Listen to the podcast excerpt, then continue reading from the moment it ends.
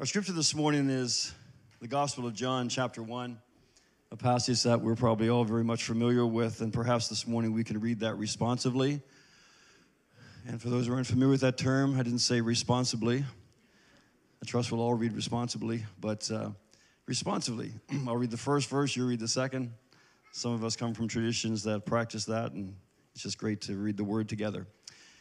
John chapter 1. John writes, and speaking of Jesus in this passage, in the beginning there was the Word. The Word was with God, and the Word was God. He was with God in the beginning.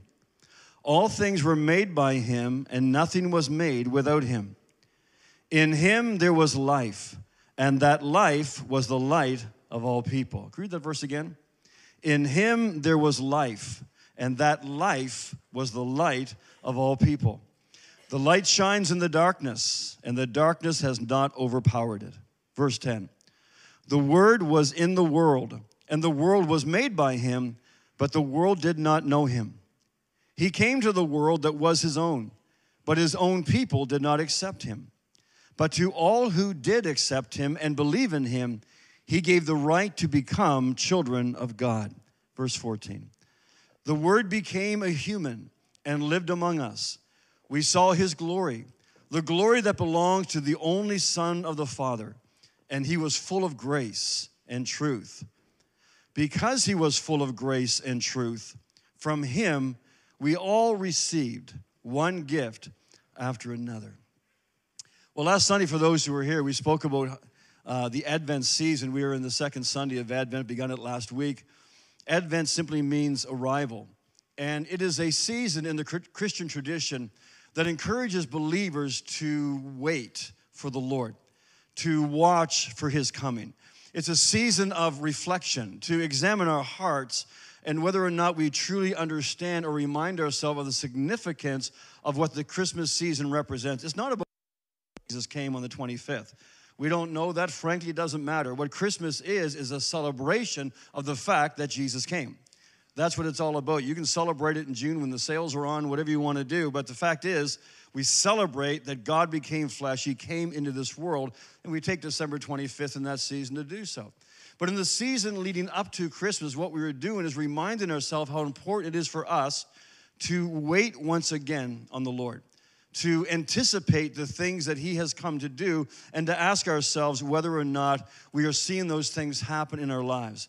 And I believe one of the reasons why many believers, over a period of years perhaps, begin to lose the real wonder and the beauty of who Jesus is, is because we've stopped really anticipating the fullness of what it is He wants to bring to our lives. We, we stop appreciating the fact that until we draw our last breath, He wants to regularly bring us from freedom to freedom from revelation to revelation, from strength to strength, is never intended to get old and stale. So, Christmas is a season of anticipation. Think of how you feel when the Christmas season is approaching, right? You see all those little gifts nestled under the tree. Now, for those of us who are older, you probably realize it's probably just socks and things that you really, really need. But, you know, if nothing else, you're anticipating the children open your gifts or their grandchildren. So there's that season of anticipation, anticipating perhaps loved ones who live far away or, or coming home for the, for the Christmas season. A lot of things that we, that we anticipate over the holiday season. But anticipation is not just wishful thinking. Anticipation is actually a confidence. It's knowing something. And it's the confidence that actually fuels our watching and waiting. It's, it's, it's what really sharpens our spiritual senses to be longing for once again, anticipating the ways that Jesus comes to our lives. The new ways, the surprising ways, the new things and places that He comes into our lives. Again, it's a season to remind ourselves that if anything in our walk with Christ has become predictable, if it's become ordinary, if it's become repetitive, then the fault lies with us. We've lost the wonder. We've lost the anticipation. We've lost the understanding that Jesus wants to be fresh and real to us in our walk with Him each day. John says in verse 16 that Jesus came to us full of grace.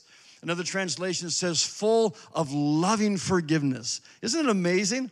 When you think of the darkness and depravity into which Jesus came, he didn't come as many expected, hurling lightning bolts and just ready to fry everybody and destroy the rebellious people. He came full of loving kindness.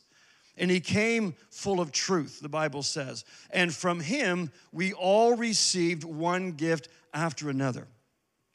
But the truth, the simple truth that I really want us to lay hold of this morning is that Jesus really can only work in the life of the person who actually unwraps the gifts that he brings to us. That doesn't just see them, doesn't just acknowledge that he came or came to do certain things, but actually understand that Jesus came to me. He came to you. And as John says, he came bringing one gift after another. And my question is this morning are we unwrapping that which the Lord brings to us? Now, we know that Christmas we uh, celebrate by giving gifts, unwrapping gifts, because of course it, it symbolizes the incredibly lavish gifts that God has given to us, beginning, of course, with his son Jesus. John says in verse 14 that God became a human in the person of Jesus and he lived among us for a specific purpose. So there's a reason why he came. And I want you to ask yourself this morning whether or not that's something that has happened in your life or whether it's something too that the Lord maybe is ministering through your life. But why did God come into this world in the person of Jesus Christ? Well, He came to encounter us in our sin, He came to rescue us, He came to show us who God really is, what He is like. And just as importantly, He came to show us everything that we were created for. And why is that important? Hear me, friends. When you understand what you've been created for, that has an incredible power to cut away all the clutter in your life and to actually get you focused on the things that really are worthy of your time and your energy. One of the reasons why, as believers, we get our lives so cluttered is because we've lost our purpose. We've lost our understanding of really who Jesus is and the difference that he makes. I don't know if we can sing it on, on Christmas Eve, Pastor Kristen, and I know it's an old song. He loves old songs, by the way. I'm not picking on him. But it's just kind of like this old anthem song written by a, a pastor I admire. But it's simply called The Light Has Come. And it's just this anthem, and it declares the light has come and the darkness will never be the same again. Hallelujah. That's what Jesus has done. And we forget how dark the world was before Jesus came. We forget that, that at zero, you know, the year zero, you might say, it began with Christ. The incredible shift that took place in the universe took place in the whole world. We forget that sometimes. And yet, that's what the Lord has done to bring light into the darkness. So, when we really realize once again what we've been created for, we're able to zero in and focus our lives on the things that really matter. But Jesus not only came to reveal God the Father to us, he also came to show us that God's greatest achievement in the world happened through the frailty of a human being empowered by the Holy Spirit. That's what he wants to show us as well. Not only what he has done for us, but who we become because of Christ in us and what he wants to flow through us. I believe it was C.S. Lewis who said many years ago, he said, The Son of God became a man to enable men to become sons of God. Isn't that powerful? I'll say it again. The Son of God became a man so that we as men and women could become the sons and daughters of God. That's exactly what he did in coming to us. It's through the baptism of the Holy Spirit that God assures us, his people, that we have received power. And it's not just power to live a religious life. It's not just a power to live a certain lifestyle. We have been given power by the Holy Spirit to actually penetrate a lost, blind, and paganized world with the same truth that Jesus brought with the same miracle power to follow the teaching and the preaching of His Word. That's what He has done for us, the gifts He has given to us. And I don't know about you, but that gives me a lot of hope that God can actually use little old me to express a little bit of His life and of His light. That's what the Lord can do through each of us. He desires to. There's an interesting study back in 2003 by the Barna Group. Uh, the Barna Group is simply a Christian organization, a research organization, and it reported this only 9% of professing Christians have a biblical worldview. That was in 2003. Don't know if that's increased or decreased. In other words, only 9% of Christians base their thoughts and decisions on God's word. Only 9% actually live their lives in response to the truth of God's word as they're being led by the Holy Spirit. He writes this Most believers have little idea how to integrate core biblical principles to form a unified and meaningful response to the challenges and opportunities of life.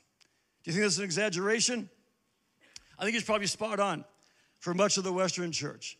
Very few believers actually know how to take the truth, what they profess to believe, and integrate it in their life that actually makes a difference, other than embracing certain do's and don'ts. But that's about it. He says basically the common worldview held by Christians is summed up in the last few verses of the book of Judges, where it says this In those days, there was no king. Everyone did what seemed right in their own eyes. Barna coined the phrase notional Christians. Notional Christians. He goes on to say it describes people who have the notion that they are a Christian, but in their day to day life, you might say, there's no king. There really is no Lord. There's just this notion that I'm a Christian. John writes in verse 1 In the beginning was the Word, speaking about Jesus. The same wording as in Genesis 1 and 1, the first book of the Bible. In the beginning, God. In the beginning, God created. Why, why that connection? I might be reading into it, but I believe it's for two simple reasons. First of all, what John wants us to see here is that the incarnation of Jesus Christ, just like when God spoke the worlds into being, the actual incarnation of Jesus Christ had cosmic consequences. It wasn't just a little story in Bethlehem, it wasn't even limited to this earth. The entire realm that was affected by sin, Jesus came to set it free. Jesus came to set it right. But just as important, I believe, what he's saying is that just as God the, God the Father formed a complete creation from nothing by the power of his spoken word, he says, so through Jesus Christ, the living word, he is able to complete what he has spoken into you. He is able to do what He says He will do in your life. He is able to bring your life, the things of your life that maybe at one time were spiraling out of control, He's able to bring everything into its orbit, everything into its proper place and balance. That's what the Lord intends for every single one of us. We'll see how in just a moment. Paul said in Ephesians 2, we are God's what? Masterpiece. Tell the person beside you, you are a work of art. And I hope he didn't say you're a piece of work. Okay, you are a work of art. It's really hard to compliment your, your neighbor, isn't it? He says, He has created us anew in Christ Jesus. Why? So we can do the good things that He planned for us a long time ago. He has made us brand new. He has made us a brand new creation. He has brought His life in us that becomes light to us why? So he can actually give us a purpose that will flush out all the clutter and all the garbage and make everything new. Clear your vision, give you an understanding of what really is important, what matters, what to go after, what to pursue, what actually brings fulfillment in your life. He opens our eyes to God's glorious, glorious purposes. He's saying that as I walk in those things that He has planned for me, you know what happens? Jesus actually becomes increasingly incarnated in us. I hear people saying, well meaning Christians, and I know they're saying it and maybe thinking they're being humble, but they're just wrong. They're just kind of like, well, can you really be like Jesus? Jesus was perfect. Jesus didn't sin. Let me let you know the secret. This is radical. But you don't have to sin. Realize that?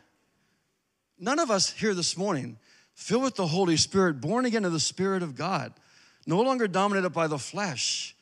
We don't have to sin. Now, John says if for some weird, unexplainable reason you do sin, okay, confess your sin. God will cleanse you, but then keep walking without sin.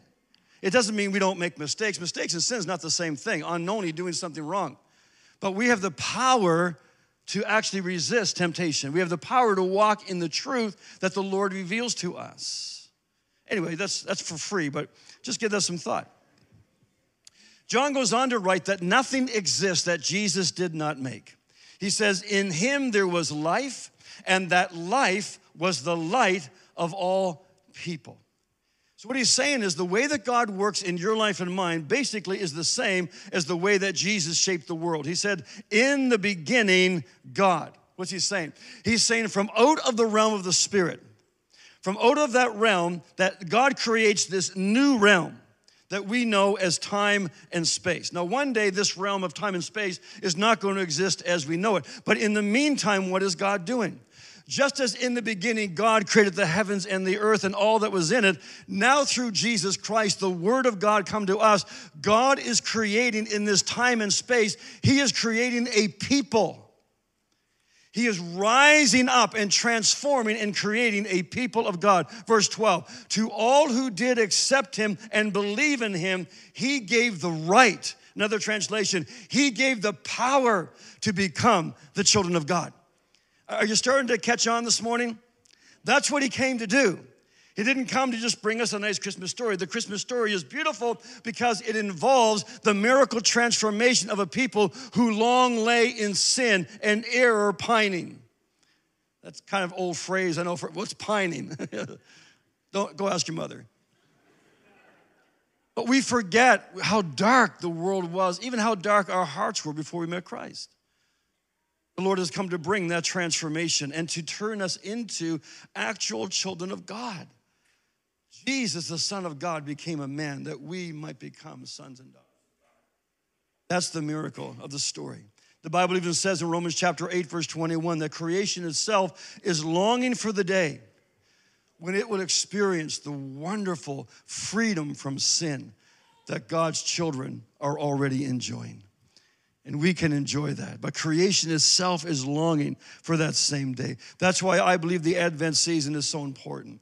It's a season to reflect and to ask myself Have I lost the wonder of Jesus in my life? Have I lost the anticipation of Him bringing me from freedom to freedom to freedom in fresh new ways? If there's anything else I think about during this Advent season, I want to encourage you. Just take time and reflect and saying, Lord, Am I still captivated by you? Am I still anticipating the new things that you want to do in my life? You see, I believe that all of us are probably familiar with the principles of God's word. But that same word that is filled with life and light, John says, it has no power. As powerful as it is in itself, it has no power in me unless I welcome it, unless I water it with meditation, reflection, with prayer, uh, unless I weed out of my life through Christian disciplines, biblical disciplines, those things that want to suffocate the word. If I don't do that, as powerful as that word is, it will have no power in my life it will not reflect the life of Christ in me, the light of the Lord in me. The incarnation of Jesus, God becoming one of us, says in no uncertain terms that God did not come that I might embrace the philosophy. He said, I've done what I've done, that you might embrace the person, that you would know me. I bumped into someone in the church just the other day when I was moving my mother into the apartment. He said, Pastor, he said, I find that when I concentrate on an area that the Holy Spirit is speaking to me about, He changes me. That's pretty beautiful. That's pretty profound. Let me say it again. When I actually concentrate on the area I know the Lord is speaking to me about, I actually experience change and growth and freedom. Jesus works most powerfully in the person who anticipates Him coming and then embraces His word to them. John said, The light shines in the darkness, and the darkness has not overpowered it. Hear me, friends, the darkness can never overpower the light. Now, I know that's a great shouting point, and it's absolutely true. And yet, the Lord will never extinguish the darkness in my life if I am indifferent to his light. if I'm apathetic about his word to me, as powerful as that word is, it's almost like the it's like the word of God comes to me and it's just hovering there. It's just buzzing, it's just full of power, it's vibrating, it's waiting to get into my life. But if I re- choose to stay in the darkness, it will stay there. But when I say, Lord, I welcome, I embrace your word to me, then his word comes in power. His word is full of living power. But I have to embrace it, not just acknowledge it, embrace it and walk in it. You see, the life of Jesus is so much more than just salvation from hell, as incredible as that is. John says that God's life in me becomes light to me. What he's saying is that as I daily open my heart to Jesus, then his life actually becomes the light by which I walk that keeps him fresh in my life. His life comes to me, it becomes light to me because the Lord never intended me, and I say it a million times, but He never intended me to embrace a lifestyle, but to embrace Him. And when I embrace His life, then that life begins to radiate, and I begin to see and I begin to walk in everything that it is to walk in light. Another translation says, The light shines in the darkness, and the darkness did not comprehend it. You see, what Jesus can do in your life when you embrace His word to you, it is actually not only amazing to you. You ever had that experience? Where you've just taken the Lord at His word, you've walked in what He's spoken to you, and you've just been amazed by what He's done or what He's shown you. But, but John says it's not only amazing to you, it is absolutely confounding to the powers of darkness. What the enemy sees God do in your life totally confuses them. And yet, until I mature in my faith to the point of welcoming and walking in God's word to me, I'm always going to receive God's word with an attitude that either says, I'm not doing that, or it doesn't make sense to me. Jesus says, Our greatest witness is not our words. Our greatest witness as the people of God is living a life that gives evidence to the fact, as John says, that of his fullness I have received. One gift after another. That's what the Lord wants people to see through my life. I believe the darkness that I tolerate in me will always resist the entrance of the light that Jesus brings. But David said in Psalm 48, he said, Lord, I want to do what you want. And friends, if that's your heart, Lord, that my heart is to do your will. My heart is to do what you want. Then I promise you that every time you welcome Jesus into your heart, every time you welcome him with anticipation into that new area, that new word, that new act of obedience, that new area of trust, of ministry, whatever it may be, what does he do? Every time he comes, he dispels just a bit more of the darkness in that area. He just chases more darkness away. Or by the light of his truth, he illuminates the lie So, Whoa, I can't believe I believe that. I don't believe that anymore. I'm walking in truth in this area. And he brings me from strength to strength, from in ever increasing brightness. John says in verse 12, To all who accept him and believe in him, he gave the right to become the children of God. I'm going to ask musicians to join me as we share around the Lord's table in just a moment. But read that verse with me, verse 12. To all who did accept him and believe in him, he gave the right to become the children of God. That word accept literally means to take. All who accept him, what's he saying? Not just acknowledge him, to all who sees him, to all who will not let him go, who hold on to the word that he speaks to them, he says they become the children of God. If you ever stood at the altar to be married, I doubt very much that you stood across from that person and said, I promise to put up with you. Now, you may be living in that now. Hey, I'm, I'm you know, too much years have gone by. I'm going to stick this out. That's my way of, we all have different love language, right? We don't say that. We don't say to the person that I promise to acknowledge in public that, you know, you're my spouse. We say, I take you to be my spouse. What are you saying? You're saying, I want this person. I want to declare to everyone number one, I'm off the market. I'm definitely off the market now. But also, you're saying to that person, I am incomplete without you. That's why I'm standing here today in front of all these witnesses. And friends, that's what it means to accept Jesus into your life. It means to take Jesus and forsaking all others, to grow in the wonder of who Jesus is, to grow in the wonder of the light and the life that he brings. And I want to ask us this morning, this Advent season have you lost the shine in your relationship with Jesus? Have you lost that sense of wonder? I mean, it's just like life. We know even in marriage, as wonderful as your marriage may be, there's ups and downs and wonderful seasons, dry seasons. That's part of life. That's part of shaping and growing and maturing.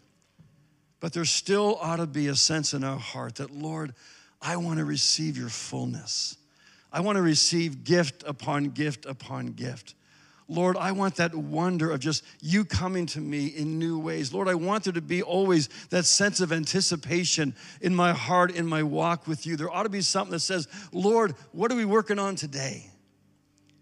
Lord, how are you going to surprise me today? What's something you're going to show me when I open your word as I move through the marketplace? What's one way, Lord, that you're going to show your glory again? You're going to show your grace and your truth and your loving kindness.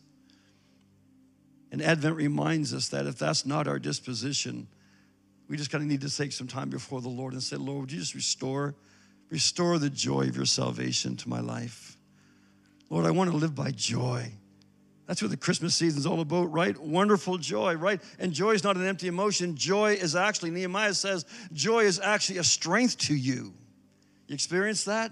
When you've got joy, you've just got this strength. When you've got purpose, all the clutter gets flushed away.